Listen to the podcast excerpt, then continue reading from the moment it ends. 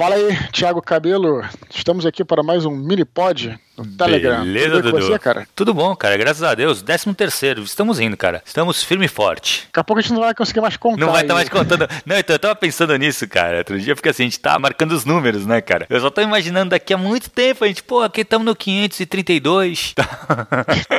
Vamos ver. Como eu falei, vai ter que rolar alguma coisa especial quando a gente ultrapassar os desconstruindo aí. Exato, exato. Mas beleza. Falando desconstruindo, Thiago, olha só que doideira. Vou falar uma coisa para você e pros nossos ouvintes aqui do Telegram. Tava outro dia, muito bem lá na internet, aí eu não sei porquê, digitei no Google Orkut. E aí, cara, não é que me apareceu a porra de um link do Orkut? Aí eu, que diabos é isso, cara? Aí eu fui lá, digitei, e aí tinha realmente uma página para você entrar no Orkut. Eu falei, que história é essa? Fiquei, cara, fiquei bolado, né? Aí eu, pô, assim, eu vi que o, o endereço era orkut.br.com, né? Antigamente uhum. era orkut.com ou .com.br. Sim, sim. Aí eu, tudo bem, fui lá, dei uma olhada antes, dei uma pesquisada nesse suposto novo Orkut aí pelo Google. Eu entrei em alguns sites interessantes, tipo Tech Tudo, sites que são sérios, né? Sim, que sim. estão ali para explicar tal. Eles falaram que realmente teve um, um teve um, um brasileiro, deve ser fã, não sei, que recriou recriou. E os caras falam o seguinte: você pode entrar, mas só que toma cuidado, assim, não, não vincula a sua conta com o Facebook. Exato. Não coloca uma senha que seja parecida com as senhas que. Tem esses problemas, né? Não coloca informação muito confidencial, mas, pô, mas Orkut tu não bota, tu bota ali o que você quer botar, né? Aí, claro, beleza, entrei na parada e, cara, não é que a parada funciona e tá idêntica ao Orkut antigo.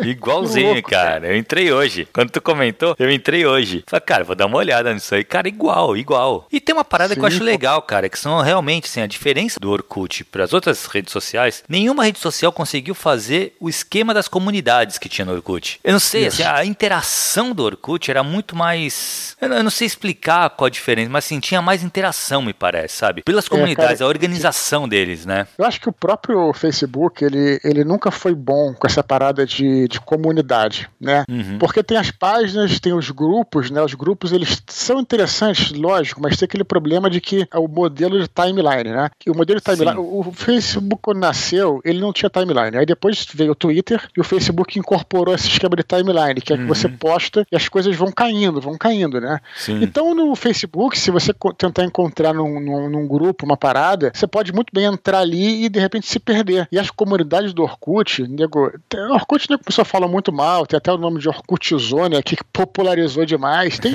tinha isso mesmo. Só que as comunidades do Orkut, eu achava é, os fóruns, né, assim, no sentido de você conversar e trocar uma ideia com a galera, eu achava uhum. muito melhor organizado. Isso é uma coisa que nenhuma rede social conseguiu, na minha opinião, reproduzir. Então eu entrei lá, fiz uma comunidade, fiz algumas comunidades, ó, fiz a comunidade do livro novo do Santo Guerreiro, fiz a comunidade do Batalha do Apocalipse, fiz a comunidade do Desconstruindo, que a gente Aí. nunca teve comunidade, nunca teve grupo em lugar nenhum do Desconstruindo podcast, fiz lá. então, quem quiser entrar no Orkut lá, nesse testar, mas lembra, galera, só, só não coloca nada de confidencial. Aí você tá seguro, né? Exato, exato. Até porque assim, como foi um cara que criou e botou no, no, no ar, a gente não sabe se tem alguma coisa por trás, sabe? Alguma empresa mais séria por trás. Tal. Então, assim, na verdade, mal não vai fazer também, né? E, cara, e realmente, é essa zoeira, parte né? de comunidade é muito legal, cara. Beleza? O que mais de, de recados aí? Cara, na quinta-feira agora, dia 6, né? Tu vai ter um, uma live, cara, é isso? É isso aí, olha só, a já eu tô falando em todos os áudios que eu tô fazendo aí, né? Hoje, uhum. hoje é quinta-feira, né? Hoje é quinta-feira de manhã. Olha, na quinta-feira à noite, hoje à noite, para quem tá escutando, né, o áudio agora, né, no dia de sua publicação. Essa quinta-feira, dia 6 de agosto, à noite às 20 horas, 8 horas da noite. Cara, eu vou voltar, Thiago, a fazer as lives, que eu lembro que eu fazia na época do Catarse, né? Fazia lives quase sim, que sim. Toda, se, toda semana, fazia diário. Era muito maneiro tal. E agora eu resolvi voltar a fazer as lives. Eu vou fazer uma live especial, então, nessa quinta-feira, dia 6, às 20 horas, que vai ser sobre o livro novo. Vai ser basicamente o que eu já falei. É, live eu gosto mais de que tem interação com a galera, né? Sim. Então vou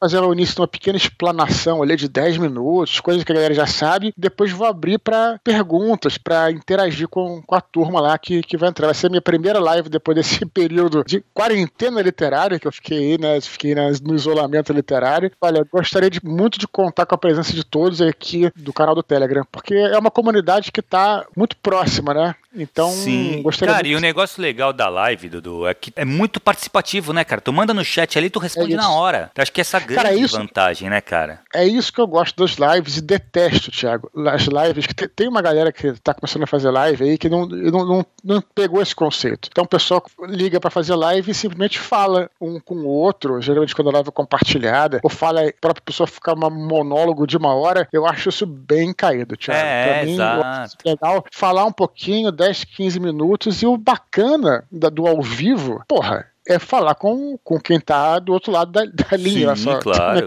Tá, tô nos tempos da Teleste, entendeu? Então, cara, é isso. Então, é, a live vai ser para conversar com vocês. Então, até, e até quem é aqui do grupo do Telegram, o grupo do Telegram não tem essa tem interação por e-mail, tá? Tanto que a gente faz aqui o Miripod, mas não tem na hora, né? É a hora da gente falar ao vivo lá, né? Muito legal. Então, aguardo por vocês lá, beleza?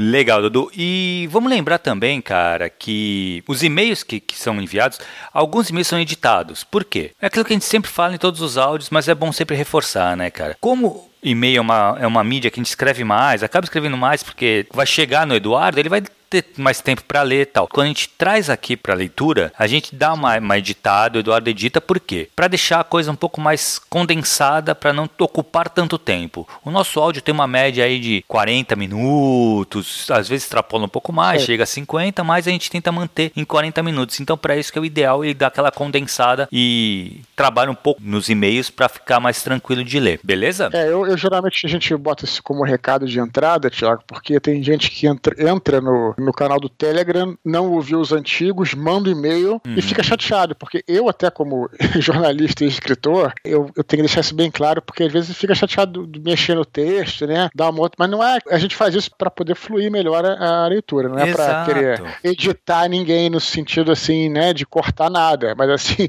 no sentido de realmente é, dar uma, uma fluidez. Beleza? Beleza. Então vamos lá. Esses foram vamos os recados, lá. cara. Ó, não esquece da live quinta-feira agora, 8 horas, no Instagram do Eduardo. Cara, não deixe de participar. É muito legal. Isso aí.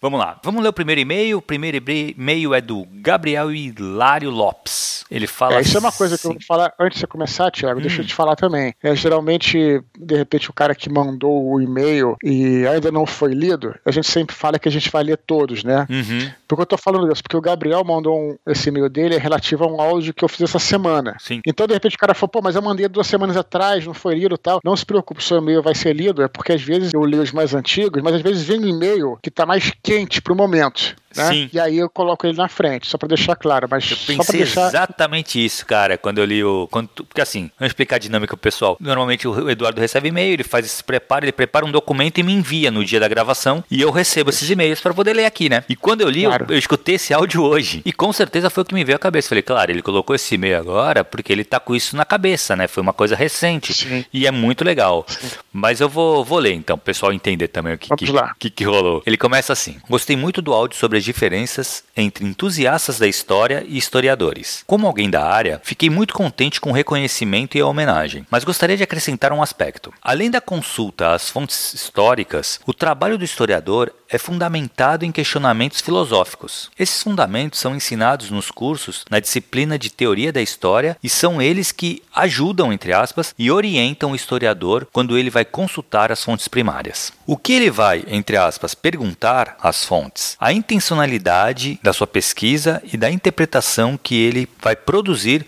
provém desse aporte teórico. Eu diria então, de uma forma simplificada, que o historiador vai às fontes e o faz com certas preocupações teóricas que o entusiasta de história muitas vezes não dominaria. Parabéns pelo conteúdo compartilhado, sua comunicação é muito interessante e didática. Beleza. Tiago, você que é da academia, concorda hum. com ele não? Cara, eu acho que sim. Eu acho que sim. Eu acho que a visão do estudioso é uma visão diferente não é melhor nem pior, Sim. mas é uma visão diferenciada. Sim. Ele vai com outras preocupações pro objeto de estudo, entendeu? Eu quando eu leio um livro, eu uhum. o pessoal fala muito isso de cinema, né, cara? Quem vai, quem vai cursar uhum. cinema, cara, se acaba porque não consegue mais ver um filme normal assim. Pô, vou me divertir. Acontece um pouco isso com a literatura para mim. Eu pego um livro, uhum. eu não consigo ler ele e aproveitar como uma pessoa que quer só ler um livro, entendeu? Porque Sim. sempre eu tô ligado nos, nos detalhes. Tu fala, putz, isso aqui, ó, olha, ele tá trazendo tal coisa, coisa que para alguém, vai, minha mãe não vai vai passar lotada e talvez ela tenha um, um, um aproveitamento diferente Não digo melhor nem pior, Sim. mas vai ser um outro aproveitamento daquele mesmo texto. E eu acredito que é isso que ele quis dizer e eu concordo bastante, cara, com isso. É, nessa, nesse áudio que ele se, ele se refere aí, é porque eu falei que às vezes o cara estudou muito sobre história, ele leu todos os livros da biblioteca e o cara às vezes se acha um historiador. Eu digo não necessariamente, porque o historiador é aquele que vai pesquisar nas fontes primárias. Uhum. Para você pesquisar nas fontes primárias, eu dei até esse exemplo no áudio, né? Você pode ler um livro sobre. Eu falei sobre o Cícero, que é um uhum. senador romano, tem muita, muito material sobre ele, tem as cartas dele, tem os processos jurídicos, tem tudo isso. Beleza, vai saber tudo, vai estudar um livro sobre Cícero, vários livros. Só que, para você, o historiador vai olhar as fontes primárias, ou seja, ele vai lá nos processos jurídicos, né? E mais importante, ele tem que saber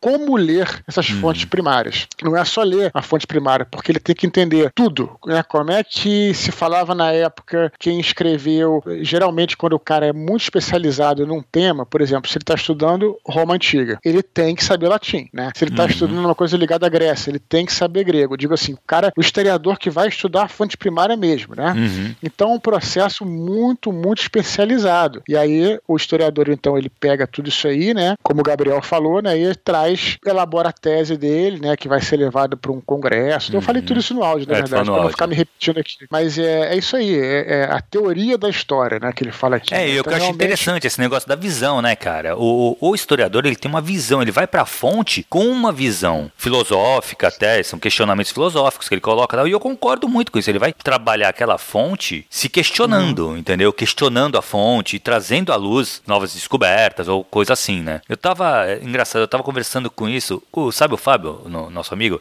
Sim, ele claro, é historiador, claro. né? Ele tava falando agora de latim, ele tá estudando latim também, porque ele tá estudando é, bem antiguidade. E a gente tava falando exatamente sobre isso, cara, esse fim de semana. Como que o, o historiador, ele tem que ir na fonte, não adianta ele querer pegar alguém que passou por um filtro já, sabe? Ele tem que ir na isso, coisa, isso, é, isso. não tem que ter filtro zero, cara. E ele vai uhum. chegar, claro, a gente tava conversando muito sobre os revisionistas, né? Que a pessoa tem um, é um movimento que cresce muito e tal. Você revisar a história faz parte do papel do historiador. Portanto que tenha novas descobertas, né? O problema dessa, de, de, algumas galeras aí, o pessoal revisionista, que quer revisar com as mesmas fontes, com as mesmas coisas, só quer dar um outro olhar para aquilo que aí muitas vezes a gente acaba vendo surgir é, teorias absurdas aí, que não, não dizem nem por que vieram, né? Mas Lógico que se chega alguma coisa nova, se descobre alguma coisa nova, tudo tem que ser revisado a partir dessa nova, desse nova descoberta, né? Isso é muito interessante. Isso, cara, isso. história é muito é um negócio é, muito interessante, né? Muito, cara. É o papel do cientista em geral, não só do cientista das ciências exatas, né? Mas as ciências humanas também, porque realmente, né, o, a ciência exata, por exemplo, ela, ela não pode ser. O bom cientista não pode ser um cara arrogante porque uhum. ele tem que estar pronto para errar.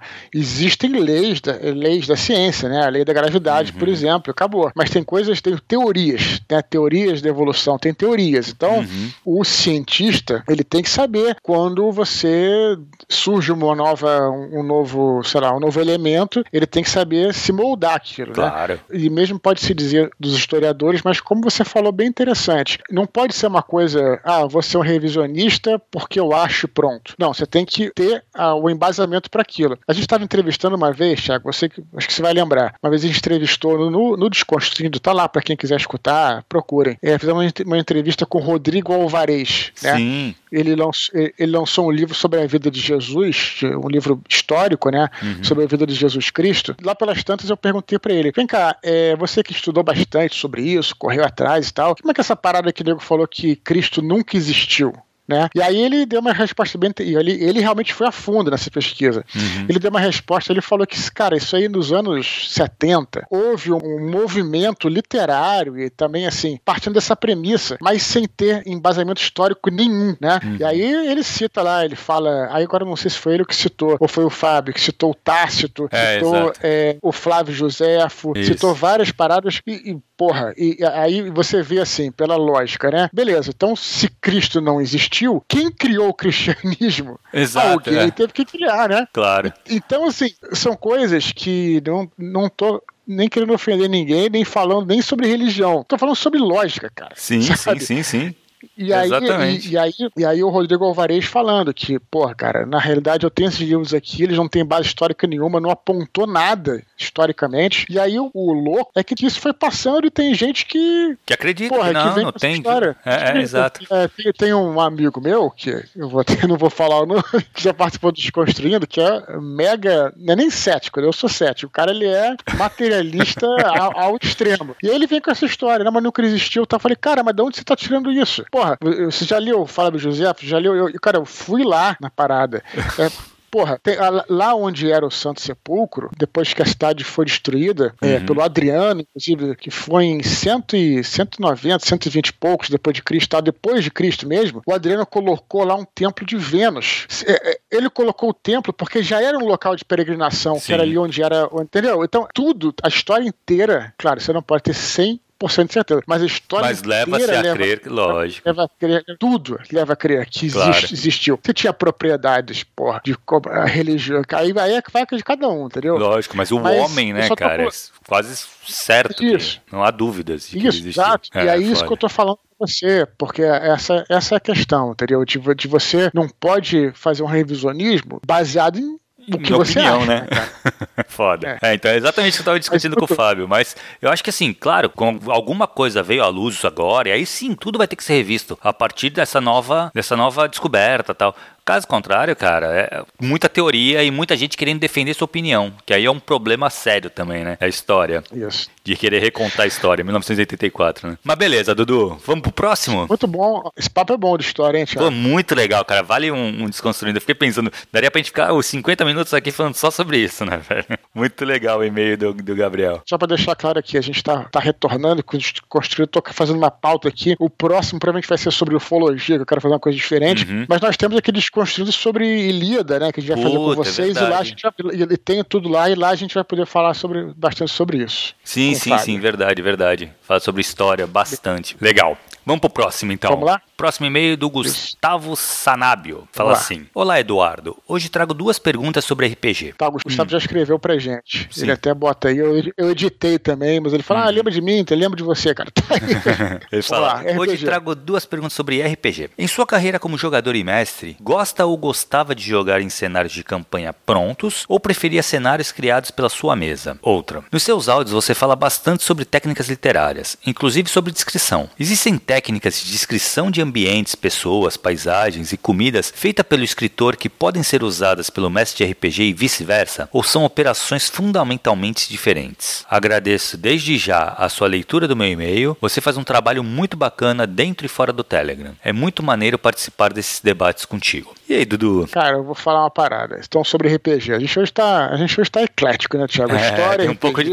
depois, depois vem um pouquinho de literatura, depois vai ter uhum. cinema. É. São quatro dias aqui aqui. Cara, sobre RPG, vamos lá. É, Olha, eu cheguei à conclusão que eu, eu, sempre fico na dúvida, assim, né? Mas assim, é, eu já mestrei muito Dragonlance, foi o cenário pronto que eu mais mestrei, né? Uhum. Dragonlance, um dos mundos de campanha do Dungeons and Dragons. Aliás, também fizemos um desconstruído só sobre mundos de campanha. Uhum. Já é antigo, né? Também quem quiser conhecer mais, corre lá. Mas porque o Dragonlance, como eu tinha lido os romances e gostava muito no início, que eu ainda gosto, mas gostava muito quando era mais jovem e tal, eu realmente tive, tinha essa capacidade, sabe, que você você critica muito bem e critica bem, não tinha essa capacidade de tornar o mundo para os jogadores, não só para os heróis, né? Os uhum. jogadores uhum. também podiam se movimentar naquele mundo e serem os destaques daquele mundo. Eu, como conhecia muito Dragonlance, eu conseguia mexer nessas regras. Porém, em geral, em geral, Thiago, eu realmente prefiro mundos que eu crio que uhum. eu crio. É claro que isso vai variar de pessoa para pessoa. Eu sou um cara que adoro mesmo, né? Uma característica minha. Eu adoro inventar e adoro criar mundos, deuses, é, personagens. Eu adoro isso. Então, para mim, pessoalmente, eu prefiro os mundos que eu crio, que eu como mestre crio para os meus jogadores, que realmente eu tenho uma liberdade muito grande. É, vou inventando cidades no meio do caminho, vou inventando cultos, seitas, inimigos. Uhum. Eu gosto mais assim. Porém, né? Vai variar variando. O cara, às vezes, que não tem muito saco, não tem muito tempo de criar, pega um mundo já pronto. Também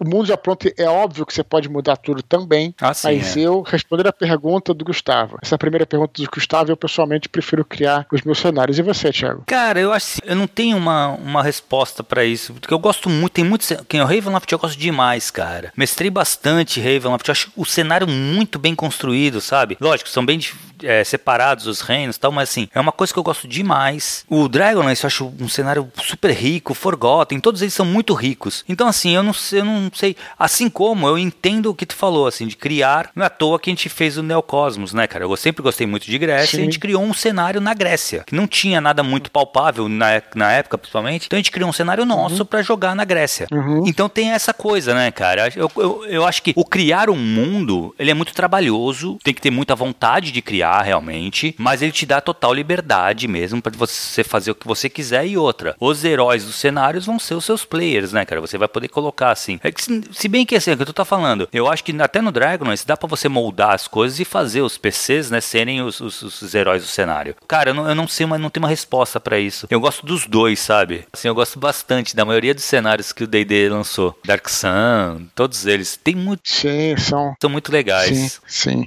Sobre descrição, então, ele fala assim, qual a diferença de descrição do RPG, né, do mestral RPG, uhum. e a descrição literária. Eu acho que são, claro que você pode trazer elementos, eu creio, né, pro, pro Gustavo, mas eu, eu, eu, cara, eu acho que é bem diferente, porque, vamos lembrar, quando você está falando de descrição literária, você não sabe necessariamente para quem você está falando, para quem tá uhum. você está descrevendo. Quando você está com seus jogadores na mesa, você pode descrever aquilo exatamente com a linguagem que aquele cara entende, que aquela pessoa entende, direcionada para uma pessoa ou para o grupo. Então é diferente. Eu acho que não, cara, vai, vai variando mas eu acho que você não tem que ter nenhum tipo de formalidade, né? Às vezes uhum. eu uso, uso palavras assim, até cotidiano, eu, eu não me preocupo em ser formal, nem muito com a forma. É claro, eu me preocupo em descrever, mas é, a forma que eu falo necessariamente, eu acho que tem que ser mais ligado às pessoas ali e não de uma coisa mais homogênea. É, e também tem uma coisa da descrição do RPG, tem que pensar o seguinte, pelo menos é o que eu acho, se é presencial, se é uma coisa, um jogo presencial, além da descrição é, verbal que tu tá contando, tem todo gestual também, né, cara? Tu faz. Isso. Então, isso, isso acrescenta. É bem diferente, realmente, as coisas. E por mais que não seja, vai, que seja pelo computador, o jogo tal, tu tem interação ali, né? Então o cara pergunta, ah, tá, mas aquela caixa é grande? Então, ah, não, é grandona tal. Então a descrição do, do RPG, ele não é uma coisa estática. Você pode uhum. dar mais detalhe, focar um pouco mais no que o, o, jogador quer saber mesmo. O livro não, né? O livro você tem que ter essa preocupação prévia na, quando você vai é, escrever. Você, você, não, você não precisa dizer, você fez a voz de um cara velho, você fala lá, o cara veio falar com você, né? Isso é, é diferente também, né? É outra é. parada, é outra parada. Assim, o livro ele é outro esquema. O livro foi o que exatamente tu falou. Com o livro você não sabe com quem você está falando. Então você, o teu público é muito amplo. Então você vai ter que descrever para todo mundo entender. Então é uma coisa acho que é bem diferente mesmo, com certeza. Beleza, Dudu? Legal, né? Vamos Respondemos. Lá. Legal o e-mail dele também. Vamos pro e-mail do Lucas Leite. Ele fala assim: Olá, Eduardo e Thiago. Sou ouvinte do Telegram há algumas semanas após a divulgação do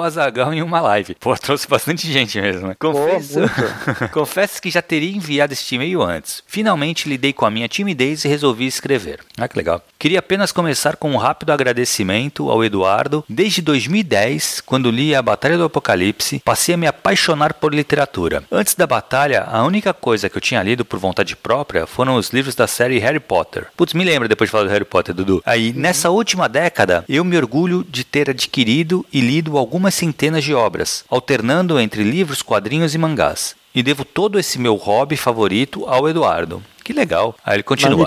Há muito tempo eu tenho vontade de escrever um romance. Possuo um amigo que compartilha da mesma vontade, sendo um leitor beta do outro. Recentemente, ele sugeriu de escrevermos nossas histórias no Wattpad. Eu desconhecia a existência do site e fiquei bastante animado com a possibilidade de voltar a escrever após alguns meses desmotivado. Confesso que nunca tinha considerado a possibilidade de escrever na internet. Sempre fui uma pessoa introvertida e não sei se teria algum lado negativo numa divulgação online. O que vocês acham a respeito? Pois é, eu pelo e-mail dele aqui, você pega, pegar o primeiro e último parágrafo, você vai detectar que ele é uma pessoa tímida, né? Sim. introvertida e tudo mais é, e tal, é. que não é o problema, pelo contrário. Eu acho que você tem que pensar o seguinte, Lucas, qual é o seu objetivo? Que o seu objetivo é você escrever para si mesmo, não tem problema nenhum também. Se você quer escrever como uma forma de terapia, tudo bem, aí, ou só mostrar para um amigo e tal. Mas se você quiser ser um escritor publicado, né? Você vai ter que, uma hora ou outra, dar a cara a tapa, né? Exato. E aí, ele tá com medo aqui de o lado negativo de se divulgar online. Eu diria, lado, não seria negativo, mas assim, o que todo escritor tem essa coisa de que vão achar do que eu escreva. Eu acho que ele tá indo por esse lado, eu acho que ele tá uhum. tá preocupado com isso. E, cara, é, você não tem jeito. Você vai receber críticas de uma maneira ou de outra. E tem que saber lidar com elas, né? Exato. Eu sempre falo o seguinte: já falei isso que eu vou dizer, já falei em vários podcasts, vários vídeos, vários programas. Como é que lida com a crítica? É o seguinte: tem que saber separar o joio do trigo. Se a crítica é uma crítica construtiva, você. Se ela é destrutiva, você, você descarta. Se a crítica é construtiva, você tem que olhar ela com carinho e ver o seguinte: se o que a pessoa está falando ela é pertinente ao que você vai fazer. Porque às vezes a pessoa também faz uma crítica construtiva e não é que você precise mudar, nem que seja ruim. É a maneira como ela queria que fosse. Uhum. Né? Beleza. Se for isso, você não precisa mudar, porque é só um jeito que ela queria que fosse, não um jeito que você fez. Agora, se for uma crítica construtiva, no sentido que você vê que realmente você tem algum defeito ali, que todos têm, você vai ter que estar tá começando. Quem é macaco velho também tem críticas, uhum. ninguém faz, ninguém é perfeito. Aí é uma boa coisa de se observar e tentar melhorar. E só para deixar claro, a crítica negativa, destrutiva, também tem muito, mas a gente combate isso na certeza de que não tem nada a ver com você. Então, uhum. Então, quando a pessoa chega e fala, porra, esse cara é um babaca, esse cara aí é um imbecil, é, é um lixo tal, é, nada justifica você falar dessa maneira. Tá? Você que ele tá revoltado. Por que ele tá revoltado? Porque ele, de alguma maneira, se sente desafiado por aquilo, que ele não conseguiu chegar, não conseguiu fazer o que você fez, e aí, e aí ele tenta te paralisar. Uhum. isso eu chega até a ser meio patético, assim, né? Porque a pessoa, porra, sabe, em vez de trabalhar para melhorar, ela vai tentar te, te jogar para baixo. Tem uma frase excelente, excelente, que eu não sei quem foi que me disse nem onde eu vi isso. Mas é o seguinte: tudo que um troll quer é que seu dia seja tão merda quanto dele. Perfeito, é isso mesmo. Então, então, quando o troll vem e começa a te encher o saco, ele tá tendo um dia merda e quer que você tenha um dia merda também. Então, uhum. porra, você vai entrar nessa, né? Tem isso também. Né? Exato. Mas perfeito. as críticas construtivas, mas também você não pode ser arrogante no sentido de achar que todas as críticas são inválidas. Não, tem críticas construtivas que podem ser muito boas a você. É, saber filtrar pode isso. Isso é a parte mais importante, saber filtrar, né, cara? O que é uma crítica construtiva de uma crítica negativa? Quando o cara vem babaca, tu já sabe que é crítica negativa. É exatamente o que o Eduardo falou. Agora, se o cara falar, putz, se liga nisso aqui, eu achei que poderia ter feito dessa maneira tal. Cara, e foi o que o Eduardo falou também. Às vezes a pessoa acha que ele gostaria de ter, que fosse, tivesse sido feito daquele jeito. Beleza, é a opinião dele. Você pode até ler, considerar, tal. Não, mas eu acredito na minha e vai continuando o que você acredita, cara. Lembra que a obra é sua, sempre, Sim. né? Legal, uhum. o bagulho que eu tava falando do Harry Potter, cara, que nem comentou, eu lembrei, falei, cara, muita coincidência, né, cara? Eu comecei um curso, cara, na USP sobre o Harry Potter, cara. Começou sexta-feira ah, passada. Pô, achei que você achei que fosse. De bruxaria, porra. você falou Não, muito legal, cara. Muito legal, cara. Ah, assim, até comentar pra gente pegar um dia pra falar sobre isso. Cara, é um curso da USP que é sobre a interpretação do Harry Potter. Cara, e tem umas coisas, assim, já na primeira aula a professora trouxe um negócio muito interessante que eu pensei até a gente conversar e fazer, ou fazer um, um, um, podcast falando sobre isso, como as redes sociais influenciam a literatura hoje em dia, né? E a J.K. Rowling acho que é uma das que mais usam isso, se pá. Porque assim, ela não, ela não deixa morrer a interpretação dos livros dela, né? Que nem ela uhum. colocou através do Twitter, porque não, na obra não tem nada que diga isso, mas que o, o alvo Dumbledore lá, ele é homossexual. Sim. Entendeu? Isso uhum. foi uma coisa que ela colocou e ela nos livros ela não tinha colocado. E ela, ou uhum. seja, ela tá super interpretando guiando a obra dela. Então ela vai guiando os leitores dela através do Twitter, da interpretação uhum. da obra dela. Como isso? Como é que o Machado faria isso, sabe? Não tem como, né, cara? Só é, só, isso só é possível hoje, né? Isso é não, é muito interessante. Tinha outros meios, né, de comunicação, né, por meio de carta é, de jornal. Mas então, mas, mas, cara, não, não era tão, o alcance não é tão grande de você controlar não, a sua narrativa, sim, mesmo pós-publicação. E a velocidade, velocidade também. E a né? velocidade né? da coisa. É muito interessante, né, cara? Uhum. Eu achei isso, isso foi uma das coisas que a professora falou que eu achei muito muito legal, cara. Mas então, só, é, só quando eu li o Harry Potter aqui, me veio a cabeça. Falei, caraca, pode crer, preciso comentar que eu tô fazendo esse curso. Achei, cara, e assim, tinha vários cursos para escolher. Eu escolhi esse porque eu falei, cara, que legal, né, velho? Fazer um bagulho. A USP trabalhando Harry Potter, que eu acho que é um, um divisor de águas aí da literatura. O Harry Potter, ele trouxe muita gente para ler, né, cara? Ele é responsável por muitos leitores. Então, acho que é, é uma obra que é muito importante. E eu resolvi, dentre todos os cursos, resolvi fazer esse. E tô gostando bastante, cara. Que legal. Thiago tá virando fã de Harry Potter e de de Stephen, Stephen King. King. Quem, pois quem, é, quem te, quem te vem? Quem pois te é. viu, quem te Sabe qual eu ia fazer, cara? O curso que eu ia fazer é a Bíblia como literatura. Uhum. Que aí é um bagulho que tem mais a minha cara mesmo, né? Mas quando eu vi esse não, Harry Potter, tô... eu falei, vou fazer esse, velho. Eu não tô. Eu tô falando barato, assim, não tô. Claro, lógico. Não.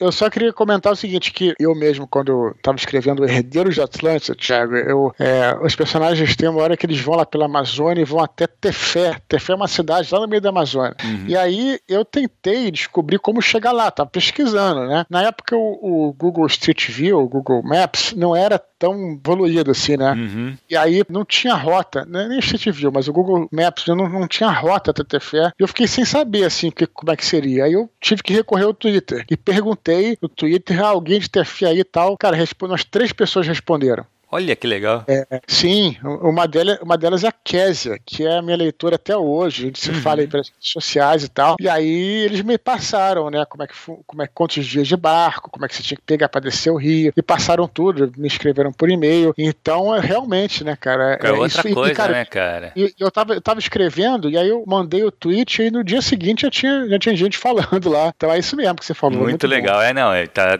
com certeza ajuda muito, né, cara? Mas ah, beleza, claro. vamos pro último e-mail, Dudu a Fernanda Falcão. Vamos falar de cinema agora, pá. Isso, ela fala assim: Bom dia, Eduardo, tudo jóia? Ouvi a sua recomendação sobre as adaptações dos livros e resolvi assistir O Poderoso Chefão. Já tinha ouvido falar, mas nunca tinha parado para assistir. Meu Deus do céu, tudo encaixado.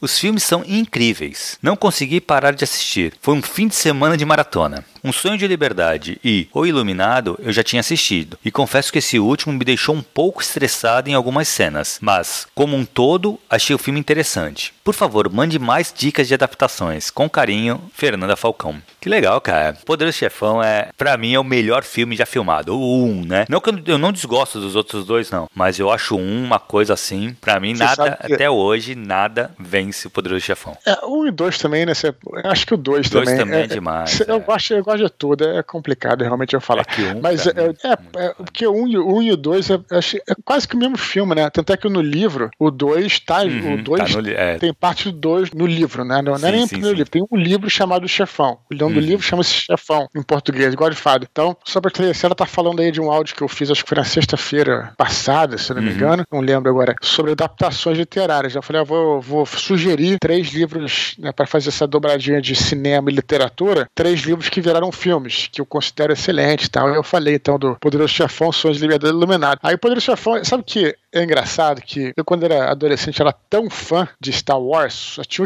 o hum. série clássica, né? Eu via toda semana, assim, é coisa adolescente, era, era, realmente maluco. Fã mesmo, né? Fã do fanático, né? Uhum. Fã do fanático. e aí eu ficava pensando, pô, eu tenho vontade de tiver uma amnésia, assim, e desver os filmes pra poder, pra poder ter, essa, ter, essa, coisa de ver pela primeira vez, uhum, né? Pela sim. primeira vez. Então inveja a Fernanda aí é. por ter visto o Poderoso Chefão pela primeira vez. Sobre é, O Sonho de Liberdade é outro livro, é outro filme excelente. O, o Iluminado, cara, ela foi que ficou estressada. Sabe que me passa outra coisa, o Iluminado? Volta e meia, eu tenho um DVD aqui, também tem, no, tem na HBO também. E aí volta e meia, assim, às vezes eu tô fazendo nada e assisto o Iluminado, que me passa até paz, sabe? Olha, vou te falar, aquela cena que ele tá naquele salão gigantesco, com a lareira crepitão dele escrevendo, a, aquele, aquele local, claro, sem os fantasmas, aquele é o sonho do escritor, né? Vai falar a verdade, né? Sim, tá sim. Num, tá, porra, nevando lá fora, sozinho, e só, pá, escrevendo, né?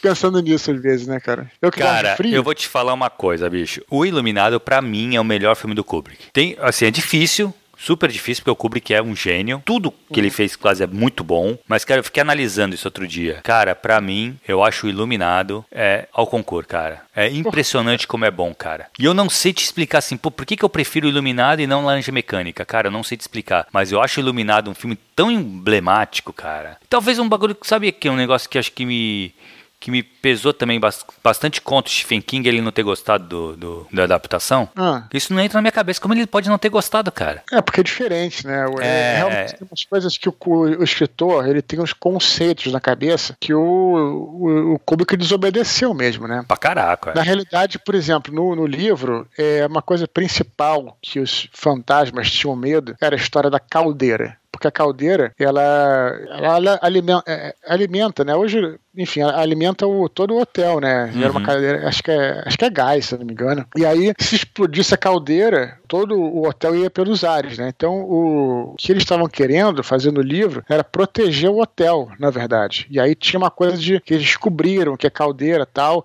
Tanto é que o final, eu não sei se eu dou spoiler, ah, vou dar spoiler. O final do, do livro é eles conseguem explodir a caldeira e uhum. o hotel vai pelos ares. Então, assim, realmente o final do Kubrick é um final, não é um final feliz. Não. Né? E o final, e o final do, do, do, livro já é um final, assim, que eu me lembro que eles terminam bem, numa, num uhum. laguinho, tal, uma coisa do tipo. Eu li há muitos anos, mas tem uma coisa do tipo. Então, mas, mas sabe, Thiago, eu, engraçado, você falou Laranja Mecânica, eu já vi, já não é um filme que eu gosto tanto, cara. Porque Laranja? eu acho que, foi, acho que ficou meio datado o filme, sabe, cara? Ah. Ficou meio, assim, muito ligado às coisas dos anos 70, 60, não sei, assim. É. Posso estar errado, é a minha impressão. Você certamente tem outra impressão que você deve adorar o filme. Eu gosto muito do filme, cara. E o escritor também odiava Kubrick, né? Ele chegou a fazer uma peça do teatro que tinha um cara que era apavorado a peça inteira, que se chamava Kubrick, o personagem. Mas eu também, eu também o cara. Filho da puta. pra mim, o melhor filme do Kubrick, o melhor filme do Kubrick, e aí fica até como recomendação, tá? Que é o Nascido para Matar. Ah, demais. Que... É que então é difícil, cara, demais. O Kubrick é muito foda. É, cara, é muito foda. Esse Nascido para Matar, eu, cara, eu assisti. Foi essa história até interessante contar. Eu tinha 10 anos de idade, né? Eu sou de 76 e o filme é de 86, então não tem erro. Hum. E aí eu fui assistir com meus pais aqui no cinema, do lado da minha casa. Eles devem ter achado que era um filme assim mais de guerra, mais de aventura e tal. aí, cara. aí eu me lembro que tava, eu tava no meio, eu me lembro disso, tava no meio dos meus pais. Meu pai e minha mãe estavam no meio, e aí tem aquela cena que, puta que caralho, a cena é forte demais, cara. Que o cara se suicida, né? No, no, sim, no, tenho, sim. A, primeira parte, a primeira parte do filme é o treinamento. É a preparação, antes, é o treinamento pra ir pra guerra. Né? Antes deles irem pro Vietnã. E tem um cara, um gordinho, que que não se encaixa, daqui a pouco ele fica, ele para não pirar, ele vira o, o fanático da parada, uhum, vira é. o melhor atirador, melhor tudo, vira tudo, só que ele não, não segura a barra. E aí ele no, no, no banheiro chega lá, mete o, o, fuzil na boca, estoura os miolos assim, um troço gráfico, sabe? Explode sinistra. a cabeça do cara, sabe? E aí eu acho que aí depois até foi até interessante que se gerou depois, dizer como é que é a educação, né? Aí depois meu pai teve uma conversa comigo, me explicou o lance da guerra, me explicou as me explicou tudo, né? E foi até bom, na verdade, tanto é que eu não me tornei uma marginal nem nada, nem que explodiu minha cabeça. Então acho que a educação é importante também nesse, sim, nesse contexto. Sim. Né? Cara, pode crer, cara, esse filme é muito foda. Não, a gente precisava fazer um bagulho do Kubrick também, né, viu?